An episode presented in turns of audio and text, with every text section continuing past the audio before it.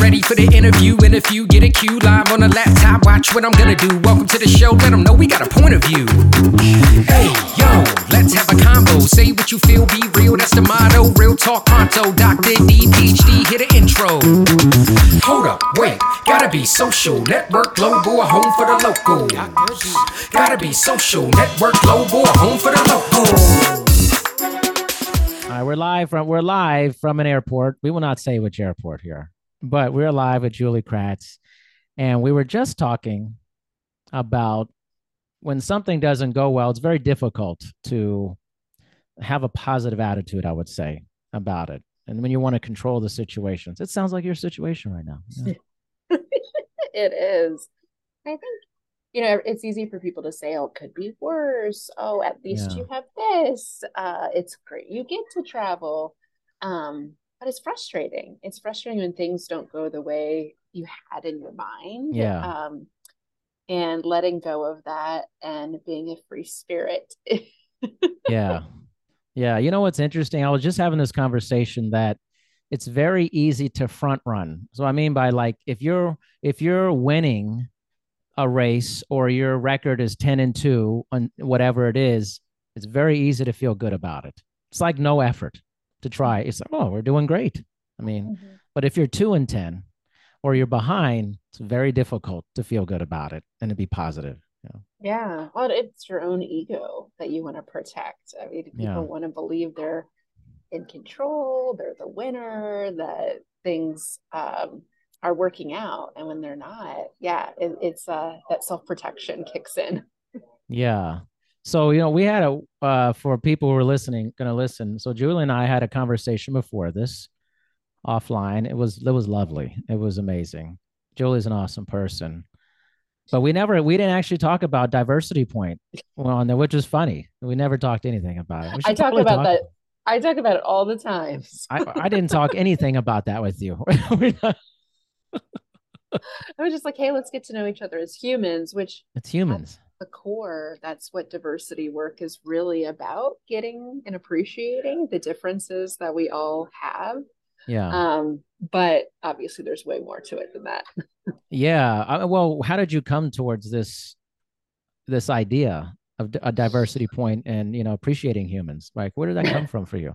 I mean, so you don't always appreciate humans, man. It's like, yeah well you'd like to think most people do but uh it's easy to find ones that don't I know it's not always common, you know. It's like, there's too much going on in the news cycle to prove Right, that yeah. point but yeah i mean it, it goes back to my eight-year-old inner child Mm. Okay, I just remember, I mean, in all seriousness, it was what, like 1990. And I'm at my babysitter's house, you know, because we're the latchkey kid generation. And I remember a young boy told a really sexist fable. I won't even call it a joke because it wasn't funny. And everyone was like, oh my gosh, yeah, women can't be doctors. And like, I just remember this whole rush came over my Mm. body of like, what? Yes, we can. My mom said we can do anything. Like, this boy is not right. yeah, And um, I think it just lit a fire that day. And then, you know, once you, at eight years old, you can't quite process what you want to do for a, a living or yeah, what that's going to look like. But I really manifested that was my first real experience with inequity or realizing the world wasn't equal as I had been told. And then, you know, in our corporate America, it becomes really obvious. Mhm. There was no one like me ever in meetings, and I'm a white, straight, cisgender, uh, you know, non-disabled woman. So I really don't have a lot of disadvantages yeah, by those dimensions. But being the only woman, people talking down to you, people asking to take notes, uh, being like overlooked for promotions, like, oh, Julie doesn't want to be promoted right now. She's really busy. You know, she's she's pregnant. And you're like, what? Wow. Thanks Come for making that decision for me. yeah. Thank you. So that was 12 years into corporate, and enough was enough. And uh, I, for a lot of women, we're seeing this right now with the caregiving crisis. For me, I had a one year old at the time, and I was getting on airplanes doing things I hated and not Yeah. seeing her, and the world was passing me by. And it's like, enough is enough. What if I could be a part of solving this problem? And so that was eight years ago, and uh, the diversity world has changed significantly. I mean, that's an understatement. I mean, Thankfully, I mean, especially in the last me? two years. Yeah. I mean, it's been very different. No, here's a question though with that is in our good intentions for diversity. You see, this is where I come from. I'm I'm not going to give you the regular layup stuff. I'm not interested in that. I'm interested in the other side of it. That while it's great we're getting there, at what point is it maybe how do I say this overboard or it becomes overly righteous about it that it actually becomes negative to a certain population of people? Oh, we're there. I mean, it's so polarized. Okay, way to just say it. You just had to say that. Just come on. like, we're, we're there. already there, unfortunately. I Explain mean, that. There's two camps, pretty much, of people, and this I work globally, so but here in the U.S., I think it's really easy to see, but globally, you can see it too. There's one camp that says, um, just what you just said. This is enough. Like, quit jamming this down my throat. Yeah. Like, I get it. Like, we're diverse, we're inclusive. Like, no problem here. Like, stop it. Bringing politics into work. You know, it's my religious beliefs are in question with it. Just weird stuff. Yeah. And then you have like the pendulum swings the complete opposite direction. And it's no, we're not better off than we were a few years ago. Uh, representation numbers aren't much better. Uh, we're definitely not seeing the leadership numbers change. It's very sticky. Um, pay gap still exists. Uh, women are exiting the workforce at much higher rates than men. People of color are still being discriminated against and don't want to go back into the workplace. So it's like, how can you pretend there's not a problem when Yeah. anybody that experiences those things, it's very obvious it's a problem to them. So unfortunately, you have two very polarized belief systems. And where I try to come at it is this magic middle, you know, the murky middle, 90%, I think, of the conversation needs to happen somewhere in between those extremes. Where, yes, you can have your values, your beliefs. No one's asking you to change those. We are asking you to respect other people's values and beliefs. And that's not just in the workplace, but like as, as a human in general. Uh, that's an expectation. And I think employers especially are are are in an advantage point to help make that facilitate and make that happen. Um, so you have that middle ground that if we just spoke to and said, yeah, the, it's not the problem is not getting better. Let's be clear about that and have our organization focus on specific outcomes. Like we are going to increase representation at all levels, not just front lines. and we're going to measure the perception of inclusion and hope that it gets not hope, but expect it to get better over time. Then you start to create some accountability. But without those goals, those metrics, it's just a lot of talking at people. Um, Yeah. And I'm the smiling face that does that a lot. So I know I'm part of the problem. But sometimes that's what people think they want. And it's like, yes, and you need to do more work than that. It's not a one and done, check the box. Yeah. This whole topic is so fascinating to me as a uh, as a black person. Mhm. and um because i you know this whole let me put it this way so after like the george floyd murder a lot of white people contacted me and they're like i had no clue. Teach me. Educate me. I remember this happened. This and i was like man like where was this where has this been? Like Like, how did you not know that? why Like, does this my responsibility? Right. like you know but then let's swing the pendulum. I was doing a podcast episode with a person i think is awesome but then they were like almost ashamed to be white. And they were like oh i just hate white people. I'm like you're white. I'm like and then, so it's like i'm like what's happening here? Like i'm trying to wrap my mind around this. It's so confusing sometimes. It really is. It is interesting, and the the shame yeah. sometimes that comes with whiteness. Um, it by no means is this a comparison to Sure. what it feels like to be microaggressed and as people of color, but there is a shame piece. I, I I know I feel it, and it's like, I wish I wasn't, but I can't change it. And then you're like, well, I do have a lot of privilege that goes with my skin color. Yeah. So, hmm, do I really want to park all those advantages? Yes, um, I would gladly do so, but obviously I can't change that about myself. And so think there's this reluctance to accept that race plays a huge role in our lives. Like we Yeah. want to think that it doesn't because it shouldn't. It's a pigment of our Right. skin. It really shouldn't. We've created this whole thing, right but it does it dictate does life experiences. It dictates everything from your access to housing, to food, to education, to wealth, yeah. um, to how your children experience the world. So we can't pretend it doesn't happen. But back to what you said about George Floyd, I mean, people came out of the woodwork. It was crazy. I, I couldn't believe it. Like when I saw it, my, my, husband watched the video. I will never forget. I was yeah. newly pregnant. My husband pulls up the video. I was like, I am not looking at that. Like I am not watching yeah. it. I still haven't. And that's a, a privilege that I don't chose not to. But he's like, "Oh my god, I can't believe it." And I was like, "What can't you believe that this stuff happens all the time?" All the time. And I, I didn't mean to be nonchalant about yeah. it. It's awful. It, it's awful, but I couldn't believe people were so surprised. Yeah. It, because it's incredibly commonplace and it still is today. And then, yeah, you had all these white people responding in really weird ways like yeah i have my one black friend they'll educate me like what read a book stop it do better crazy don't yeah. don't don't place the burden of your education on someone else especially when there's a ton of resources so i had yeah. my phone blowing up from people like what do i do i want to do something like yeah okay here's some ideas but you need to like own this and figure this out on your own i cannot be your accountability yeah. partner in this like do the work. But now we have the fatigue factor. Now yeah. we have people that are like, oh, that was so hard. I'm done. Like, well, that's again, if you can leave the conversation, then that says a lot about the advantages that you have to be able to do that. For many people, they can't ignore these yeah. things because it affects their livelihood. It's just so strange conversation sometimes. I mean, it's just like and then now it's just almost this war on wokeness. It's like this pendulum swings so far. And it makes me just think of a larger question. Why can't we be more of a reasonable society about things? Mm-hmm. Like mm-hmm.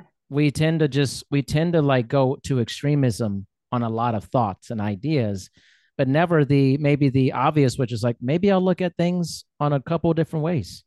Mm-hmm. It's like mm-hmm. we're like offended by that.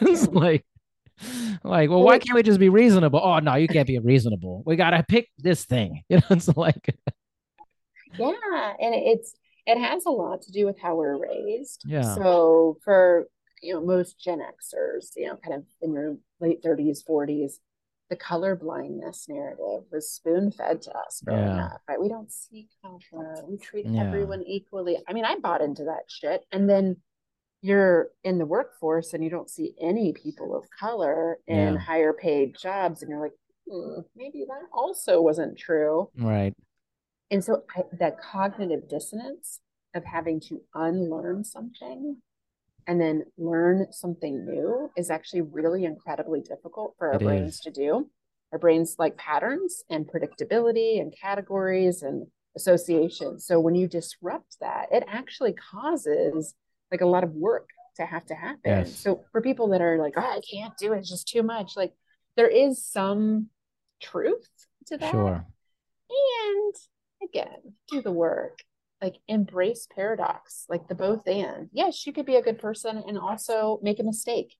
Yes. You know, you, you, could be a good person and be of a different political party. Uh, you could be a good person and not believe in something I believe in. Like, yeah, the duality is possible, but the duality we just want to write people off. Like, oh, well, they said that one time, so I'm done with them. I had that happen to me on social media this week, and it was just really painful because no matter what I could say or do, it was not enough. It was, I was mm. in these people's minds, I had made a mistake. I, even if I apologized, it wasn't good enough.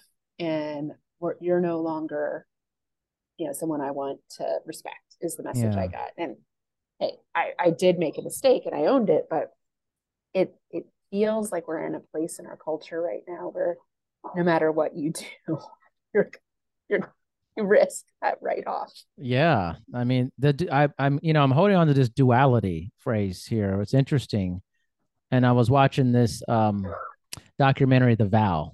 It's about the NXIVM sex cult thing. It's it's very interesting. It's like incredible, but it's it's essentially one of the main people in it who uh, was sentenced to jail, but had a lot of remorse ab- about her role in it, you know, and s- still seeing other people who are still like caught up in it in some level.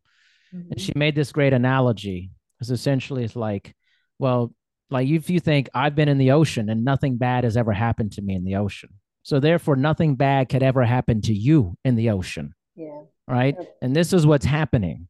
Is it's like, well, I'm into this, so I don't know why you're having a bad experience. How could you be having a bad experience? I've never had a bad experience, but like, but yeah, you can have both a good experience in this area and also bad things can be happening in that same area. You just may have not witnessed that yourself for that. We're struggling with that, I think, in our society.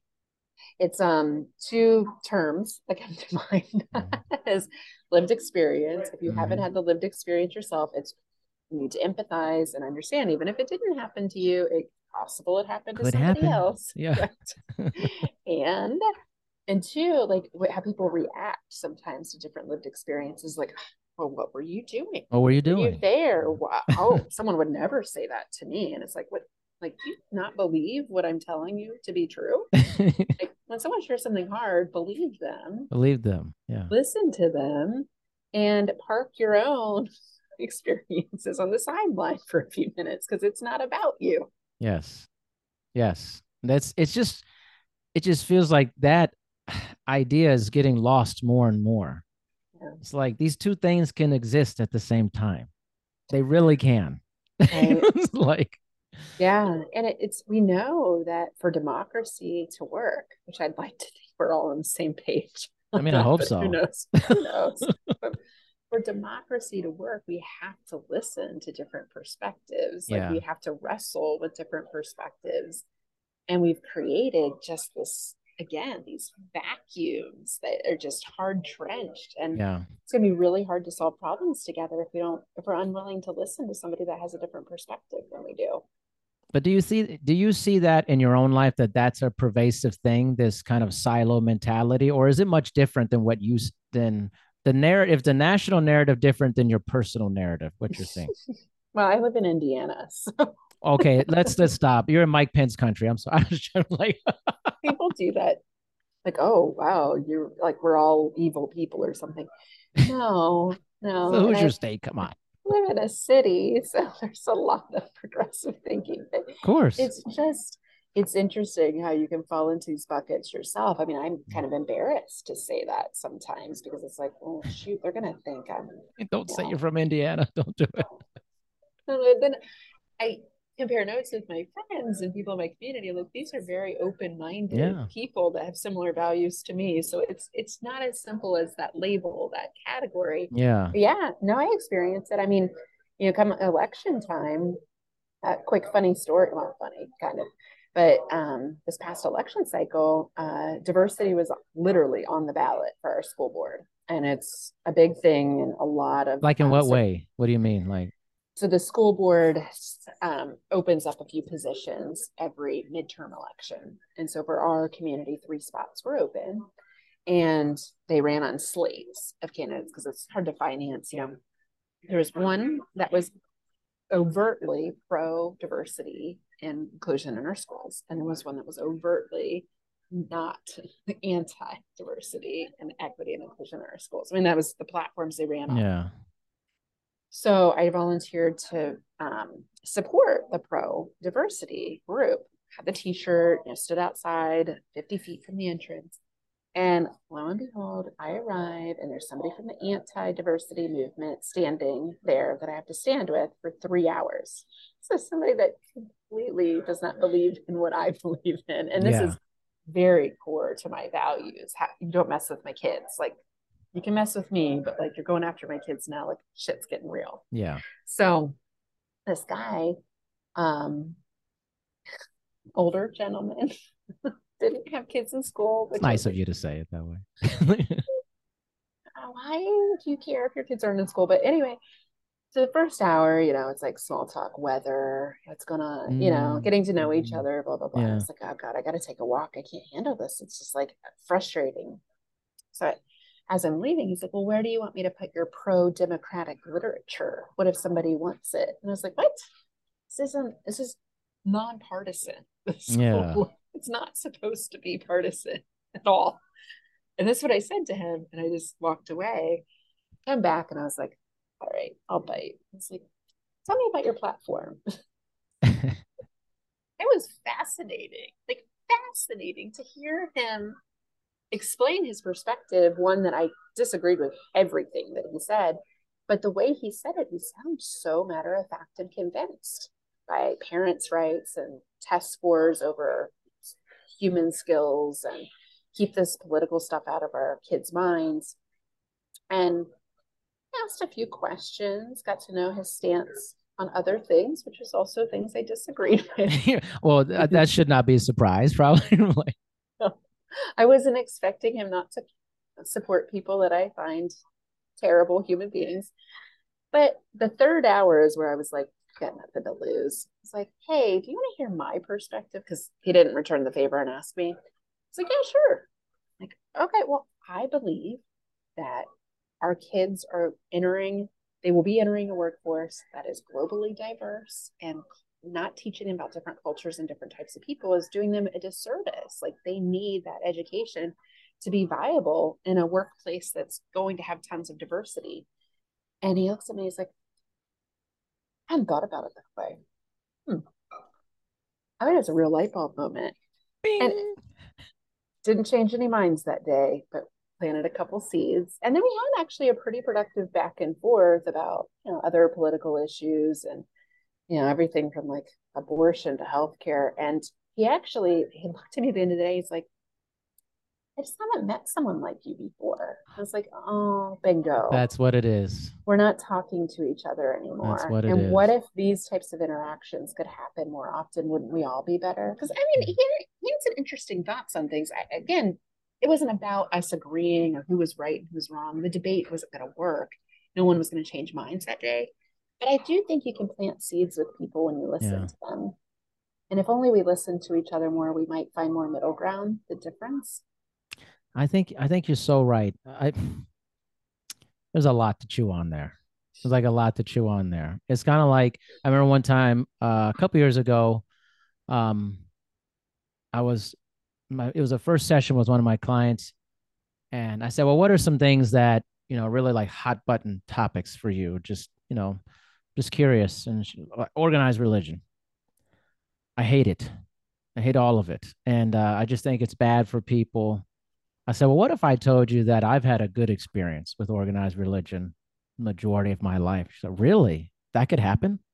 I was like, I was like, you never met someone. Yeah, like you don't see, because if you just only talk to people who agree about that, it's like both things can be. I mean, there could be true again. You could be there. I agree. There are a lot of bad things about organized religion, but there's also a lot of good things too. And some people have great experiences, like I have had it doesn't mean that it's all bad. And that mm-hmm. gentleman you talked to, he just never talked to someone like you. He like never he never talked to someone like you. Never. Ever. Never. It wouldn't even cross his mind. No. You know? I mean, it, it is the ego, the way to protect yourself and insulate yourself with what confirmation bias, what you already know to be true. Yeah. And our brain loves this. This is why we only listen to certain news stations and mm-hmm. we only mm-hmm. like certain types of movies. Like our brain loves that confirmation. Yes.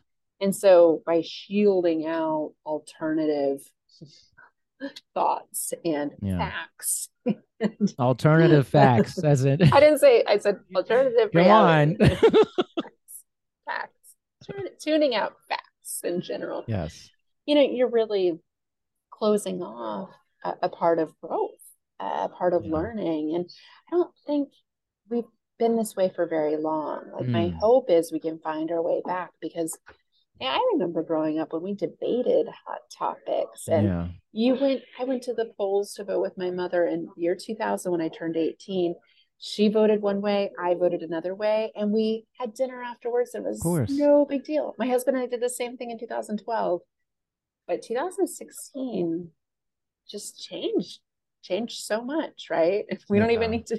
We don't even need to. Say, you're not going to give that any airtime, Julie. No. no. I think we all know there was an inflection point yes. We all know about the inflection point. Okay.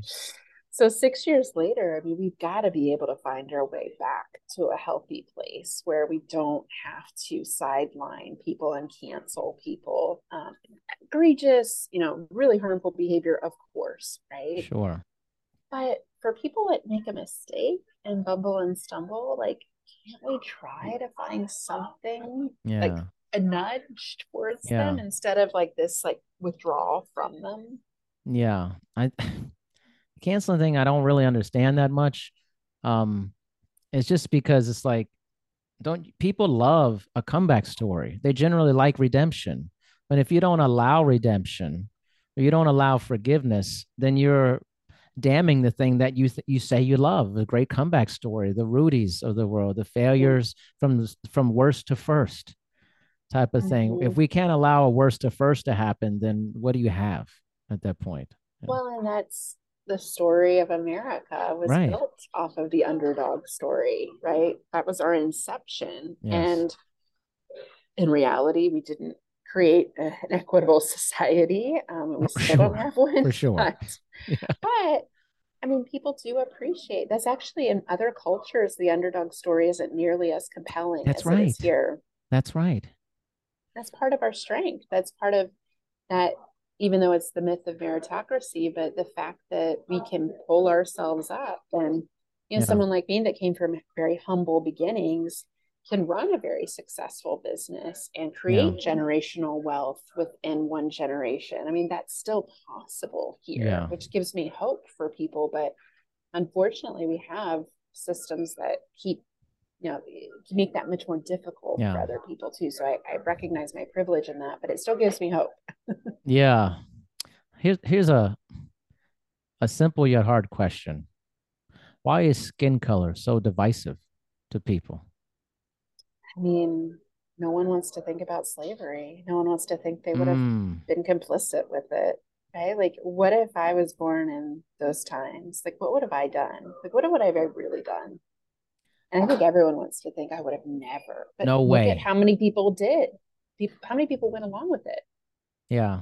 You probably would have gone along with it. I'm serious. Like I how do you like know you wouldn't. wouldn't? You you're talking about your version of yourself now in this era and this time. Mm-hmm. But the story of slavery is also incomplete because slavery is not in is not doesn't have like a foothold in America, just America. it There does have been slaves forever. Black people have put people into slavery too. Right. Yep. Okay, that's it's just all I'm saying is it's it's a, been a pervasive thing throughout humans' history, dominating other people who are different than they are.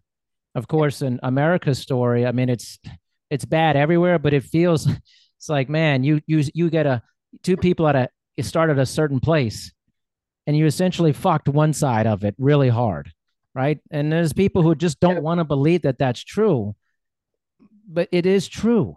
it's like we have to come to this reality, but it doesn't mean that you're bad because it's true, right right, it does But it's, it's a reality.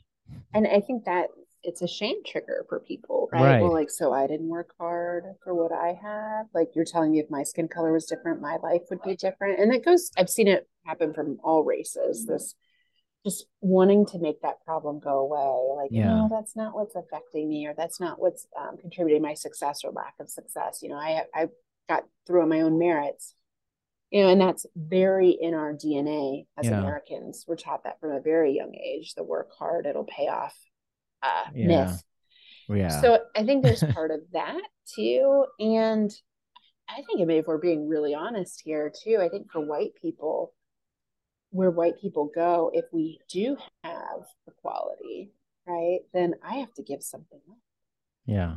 I mean, really, if, if equity does mean that, redistributing resources to the people that need it the most. So if you have a lot, you should probably share. I don't have a problem with that. Yeah. Other people see it as a zero sum game where, like, now I have to give up something that I've earned. And I think there's also, for being really honest, a fear from white people about revenge or what Mm. they come in power. I mean, Yeah, I think that's a really fear. I feel like it's unfounded, but I think it's definitely a fear that I've seen. Yeah. It's like, well, look at what we did when we had power, Right. right? What if it's weaponized the same way we did? I mean, Yeah. obviously that's a false narrative, and I don't believe Totally that. false. But it these fears, these um, unnatural fears, is what prevents us from having a productive conversation. Because even talking to you, and I talk about this stuff all the time, you get a little sweaty, you get a little nervous of like, oh yeah. shoot, am I allowed to say that? Am I Yeah. not allowed to say that? Are people going to hate me? Who am I going to take off now? So it feels easier just to be like, no, no, I don't want to. Let me hide. I No mean, we're hiding here, Julie. There's no hiding in this conversation. I'm hanging out with friends on a Saturday night and I get wound up, and my husband's like, no, no, we're not doing this tonight. Like, Sure, you we are. have to stay away from this conversation. And I'm like, why? it's hard to turn the switch off. Why? Like, I really want to know what they think about this, though. Yeah. really want to know. And it's just, I think once you lean in, you get curious and you realize the more conversations you have, the more it improves your thinking, Yes. improves your curiosity, it improves my creativity, it improves like just my ability to read situations. Yeah. Like that's a huge advantage that I get from doing this work. And I'm not scared anymore. I, I get nervous sometimes though, still. And so I, I get why people get a little nervous about it. I I, I empathize significantly, but we've got to do better. And Yeah. if anyone wants to do better, just ask a kid, a young person in life about some of these things. I mean, my daughter will be like, Mom, racism does not make sense. We're all the same Kids inside. know it, man. Implicitly. And we talked about slavery, and I think people's big concern about being real about what really happened, not just Yeah. the bullshit in our textbooks, is Exactly. that white kids are going to feel shame. And instead, Jane just said, Mom, it was not fair they didn't get paid. That just, Yeah. it should be paid for their work. And it's like, bingo. Like Yeah. the central part of the narrative kids understand and they lock in on, and it, they know that now, then they can be a part of creating positive change. They're not going to be tunnel vision later in life, Yeah. like Yeah. our generation. Oh my gosh. And I think about my daughter who's 11. She is so far ahead of where I was Yep. at that time. And what's which is also makes it so interesting of like um, you probably saw this where like I guess uh, Congress that they enshrined the bill about same-sex marriage and Mhm. interracial. I was like, oh my god, I can't believe we're still doing they're talking about this shit. With caloric interracial marriage, only 94% of people agree with it. It's like, who are these six? Who are the six percent of people? Like Do I know these people? Oh no, it's I'm in interracial marriage, and I'm just like, I can't believe that like I'm in this, and I can't believe there's they're talking about this. Like, why are we talking about this? like, like 1954 all over again. we have to protect this. Why do I thought this was we were all good? Like, like Not with the Supreme fact that- there's and the fact that there were several people who opposed it, who opposed it. on Only record. 12 people, Republicans actually, uh, I think senators actually were for it. That tells you a whole shitload of people were like, no, that's crazy. Well, young people, if they continue to show up, right, and vote, Yes. we know that they're voting. And this is why school board thing is happening all over the country because Yeah. we're so afraid of these young people changing Afraid their minds people. and swinging these districts. And I mean, we saw it. Young people voted. And Yeah. more so than our generation did, because I think we kind of took it for granted. Other than like the presidential elections, I didn't really pay much attention. And now Yeah. we know when you don't pay attention, things get out of whack really quickly. Yeah. And I'm thankful for young people because I think they'll hold these uh, hold Congress more accountable in the future with their votes. kind of reminds me of back. I mean, as a Gen Xer, I love being a Gen Xer, man. And it reminds me of like Public Enemy's album, Fear of a Black Planet, which I love that album, but it had a lot of socio political tones to the album. And it feels like now it's like fear of young people. Mm. of a planet inhabited by young people who are like, this will not fly. We will not deal with these dinosaur mentality, this mentality. This is gone. We're, and I think the other fear maybe is that we know for pr- this probably true that in America, the demographic of the majority will be changing within the next 30 to 40 years, that white people will no longer be the majority population. Mhm. I my my thing is I fear that there's probably a sub subset of white people who are very afraid of that. Yep. And this is where the we will not be replaced and all these things come from. And I my my thing is like you should not worry about that. like this has nothing to do with that. Like these are unfounded fears. They're never going to come to fruition the way you think it is. It's just not. I mean, I can't tell you how many times I hear that from people about like it's a scary time for white men. Yeah. And I'm always like, hmm, how so? Last time I checked, still most of the wealth, most of the power, most of yeah. the privilege concentrated in their hands. What are they afraid of exactly? Well, they're gonna take their jobs. They're gonna, you know, it's like these are unfounded fears. Yeah. And when we have that zero sum game mentality, which capitalist societies very much operate that way, you win, yeah. I lose. And that's just not how this game gets played. Yeah. It, the the trend that I am most optimistic about is multicultural. So it's not even biracial, it's multiracial. Um, all sorts of ethnicities and races coming together. You know, we have this amazing melting pot that's getting you know more melted together. Yeah. Uh, yeah. But these a lot kids, of melting. You can't be like white or black. Like, I mean, yes, you can, but increasingly so. It's like, well, I'm a little bit of this, I'm a little bit of this, I'm yeah. a little bit of this. And so, just like with gender being a spectrum, when we start to see race as a spectrum, yeah. then it's a lot harder to do an us versus them. Right well yeah. What if there's an us together? And and this is what you see the divide and conquer strategy happens. White people against all ethnicities you know men against all right, whatever. And instead of us fighting up we're fighting each other. Yeah. And, you know women have to be either this or that. And you know white women especially have been a big problem with racial um, issues. It's like well, this isn't a this isn't an either or. This is a both and. Like, why wouldn't we support our sisters of color in the same yeah. way we would other white women? But haven't done a great job with that. And I really think the more we focus up, not necessarily on, you know, upheaving systems, but the more we focus on patriarchy, white supremacy, these systems that yeah. keep everybody down, the more we'll all be better together anyway, and the more happier we'll be. I mean, the suicide rate for white men is extremely high. Yeah. So like this clearly isn't working for them either. No, it's not. No. I actually think a lot of this is the I always think about it as I know like I'll talk to people and they'll be like, man, you're just so down about all this stuff, you know? But I said, but you ever like seen the last gasp of something before? When something mm-hmm. at its end, that's when it's its most violent. Because that's when it is most violent because mm-hmm. the end is near for that.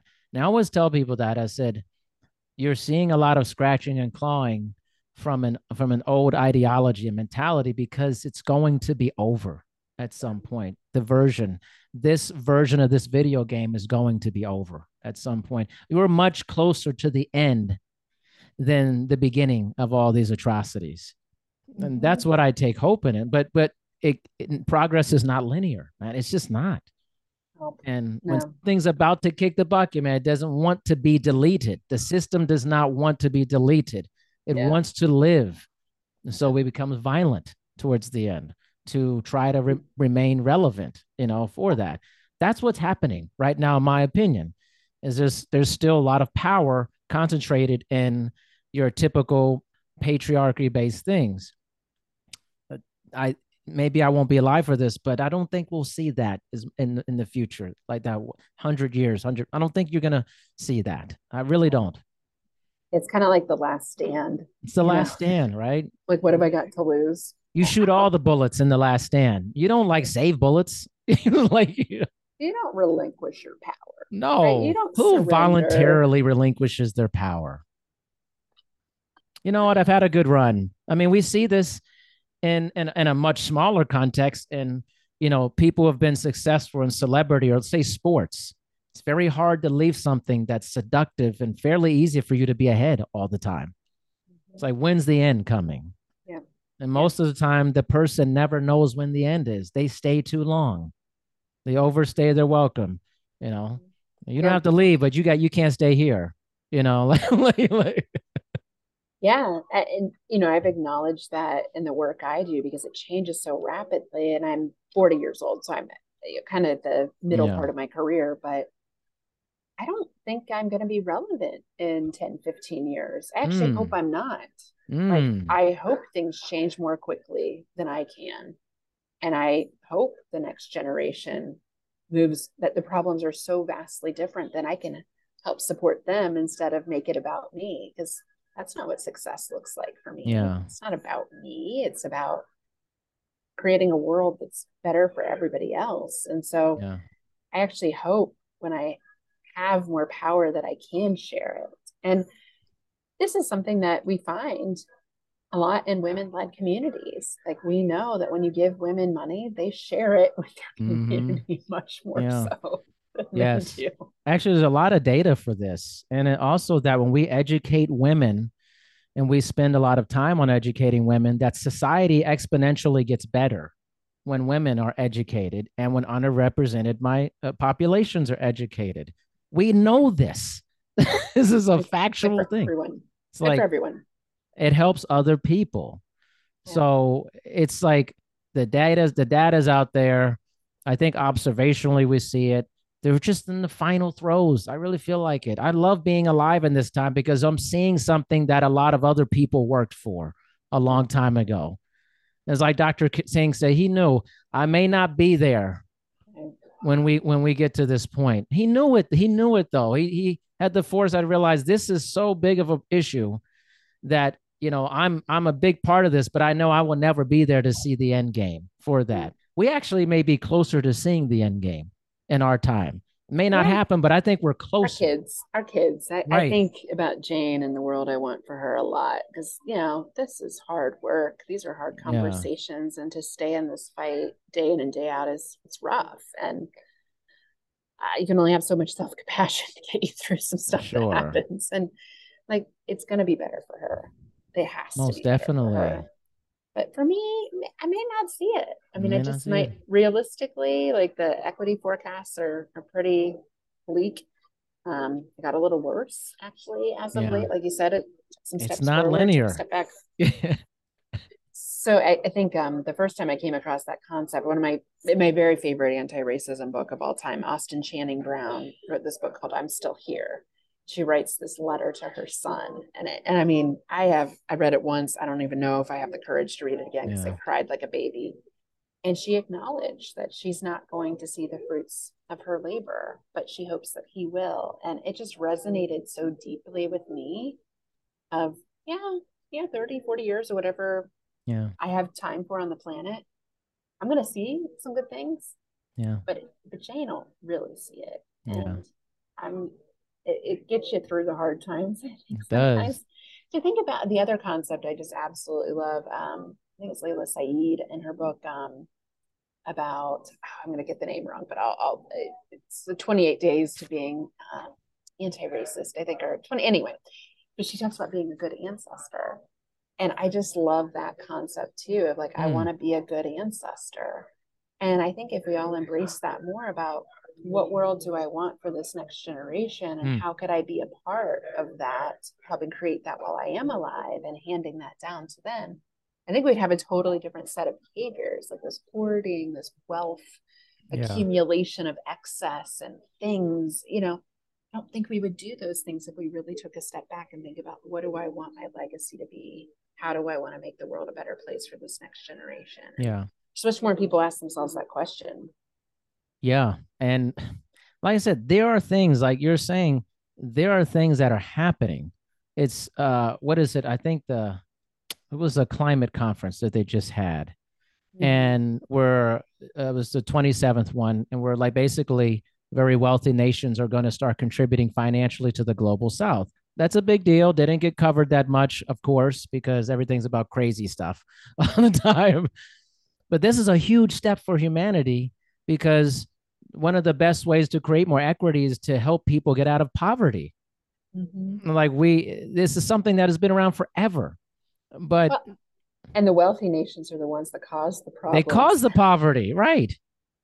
I mean, the, is it the U.S. and China and half of Europe are basically all of the emissions right. coming from. Yet the poor countries that happen to be on the equator are absorbing all of the climate right. change issues, and so they don't have the money, resources, or and are the ones most adversely affected. So it's very much the right thing to do. Right. It's like my whole this is an integrity issue as well. And it's kind of like this this casual integrity is killing me a little bit. This is the backwards of our linear, non-linear process. It's like this casual integrity society, which is like, well, you know, I think this is the right thing to do, but if it hurts me, I'm not going to do it.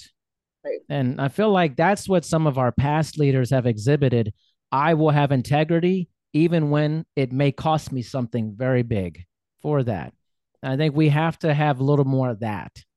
Is hey, this is probably not going to benefit me financially, may throw me back a little bit, but it's better for people for that. I don't see that enough. I feel like. Well, and I don't know if it has to be huge, honestly. No, it doesn't. I mean, maybe just think about like when you have enough money to pay your bills and live the kind of life you want, like what if just an idea here that the excess that you had you donated to yeah. a good cause or you contributed your labor with your free time towards yeah. good causes like i don't think it has to be this like monumental gift no. that you have to do i mean the patagonia story i just was so yes amazed by like yeah. you don't hear about somebody giving away their company to climate change every day no but i think you're going to see more of that because the consumer response to that was so powerful this is why you should do it of course but thinking about noble purpose and what your end game is, your legacy is, legacy. and how you could take baby steps to get there. I mean, that's just so exciting. That's so much better than like, all right, I got this big inheritance for my kids. like, what the hell? Like, what does that matter? Yeah. I mean, do you think about your legacy a lot?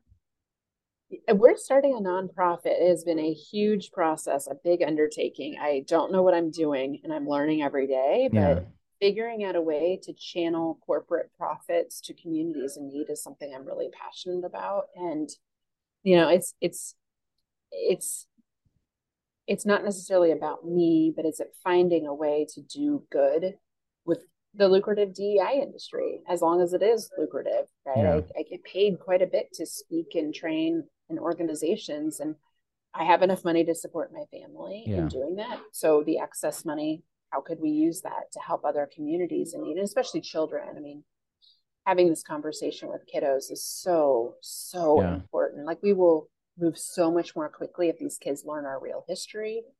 If they engage with kids that are different from them from a young age, they're not going to have the same biases towards people different from them. We know exposure helps.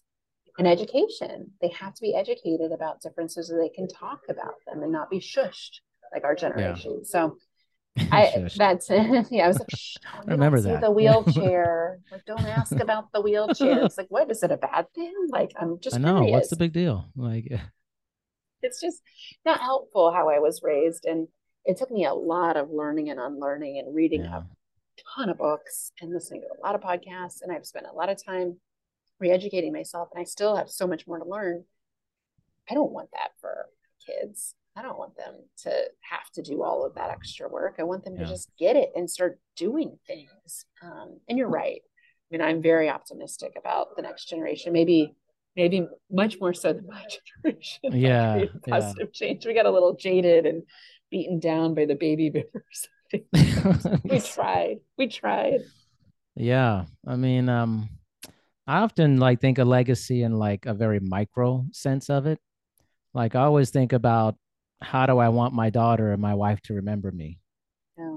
And um, I I like the large community things. I'm very into that too. Um, but I think on the very simplest thing, it's like, man, I hope they have a positive view of me when I'm gone, you know, and that I was someone that had integrity and mm-hmm. really cared about people and tried to learn.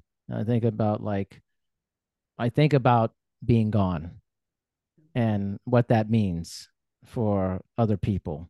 I think mm-hmm. it's that's also I think something we avoid in our life. That's I think it's important is about the end game. Like we won't be around. You know, none of us will be hmm. around. No. But how do you want to live your life based off of knowing that you will not be around? Yeah. You know, what's that yeah. like? Well, thinking about your more like mortality, exactly, really hard to think about for a long period of time. It's, it's necessary because your brain wants to like shut it off. It does, right? It's quick. It's like, no, no, we can't do it. It's like thinking about the vastness of space and the universe. Yeah. It's daunting to think about it. So you go, nope, let's pull back from this. I like to, I like to see that. I like to look at that stuff, though. It's yeah. fascinating to me yeah, you got to stretch. I mean, that's why the power of like meditation and other things can help you expand that mm-hmm. and get mm-hmm. beyond it. But it is scary thinking about like, I'm not going to be here forever. And what do I want to, how do I want to be remembered? Yeah.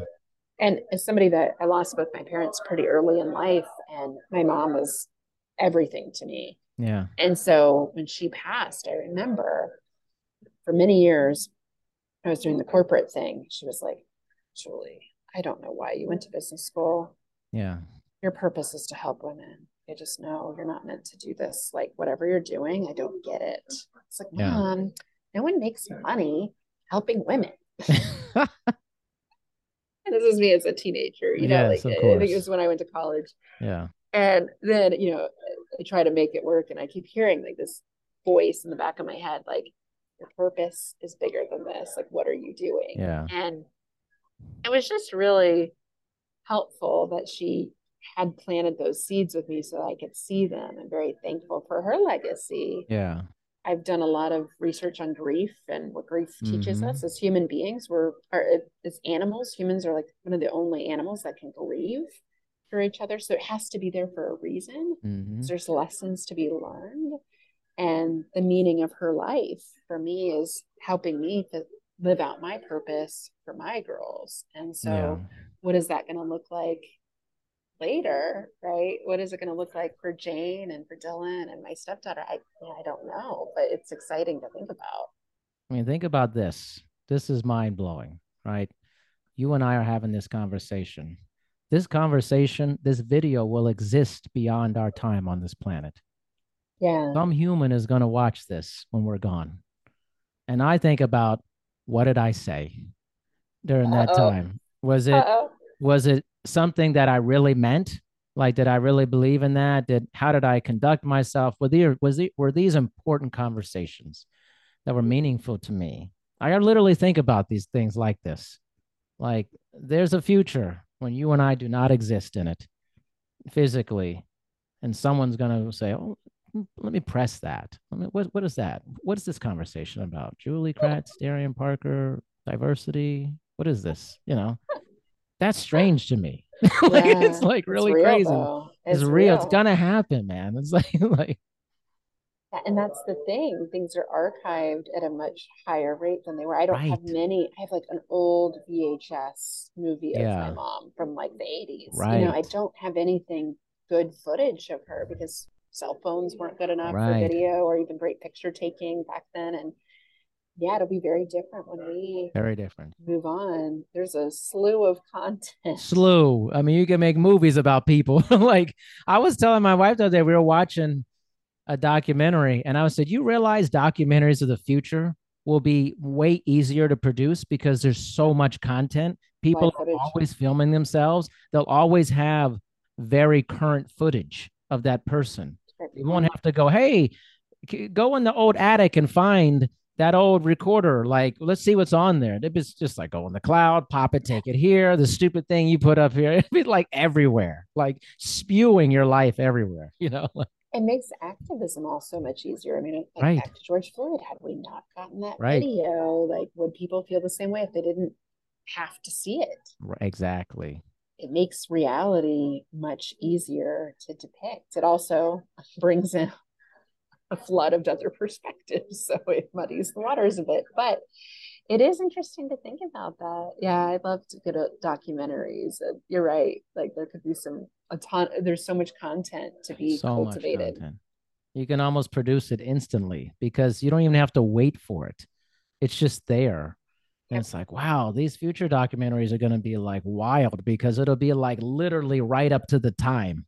you know, I'm like, it's just there. Yeah. And I see some of the stuff now. I'm like, wow, there's a lot of footage, like mm-hmm. a crazy amount of footage. Why did this person have so much footage of their life? That'll be everybody, most people. Right. right. Like, oh, okay. You know, I mean, somebody could splice together all of my podcasts in the Yep. Just me talking to people. They could Yeah. totally do that. like so much of it, you know. Oh wow, the highlight reel. That yeah, just like, oh, there's Julie. it's like That's awesome. she's in an airport. You know, it's it's a delay. The whole thing. Ho- hopefully, hopefully I get out of here. You're gonna get out of there. You're not gonna be stuck in an airport like uh, what's it? Uh, oh my gosh, this show on HBO Max, um, Station Eleven, I think. I don't know where the world ends with a big flu pandemic and these people get stuck in an airport for like 20 years living there and stuff this will not be you i mean i don't think so like Thank you, thank you. The- i don't want to be really thing- grim about it but i'm not saying it, there's a world where that's possible i mean that's like I don't want that. i hope i know you don't want it it doesn't look like you want to be there a long time it's, it's always nice to fill in gaps in your day with like really good conversations. like yeah this has been awesome right come on it's good Yeah, yeah. Well, very Yeah. thought provoking questions. I appreciate it. Yeah, of course. I think it all started with, you know, our first conversation. And I knew I said, this is going to be a very good conversation. The next one's going to be really awesome. It's going to be amazing. So Hi, Thanks for- Cecile. thanks for giving me some time while you're in transit. Appreciate it. Yeah. Well, thanks for having me on and thanks for being so authentic and real and just letting me share. Uh, and uh, thanks for sharing your story too. It's Yeah. very cool to know you. And I feel the same way. So, uh, how can people check out your diversity point and your podcasts and everything, Julie? You know, Yeah, it's super easy on nextpivotpoint.com. Um, and we've got really cool free resources on there. So a lot of the books and stuff I mentioned, um, there's a resources page where you can easily download um, a guide. Uh, so check that out, nextpivotpoint.com. And then that's all our social handles too, Next Yeah. And then LinkedIn, Julie Kratz, K R A T Z. Um, I post every day, sometimes stuff that stirs a controversy, sometimes Man. it's just a news article, but um, yeah, I'd love to be connected and follow me there as well. wonderful. This will definitely be posted on LinkedIn, and we're gonna pivot from this conversation until the next time. You know, Thanks. Thanks so much for having me on. thank you.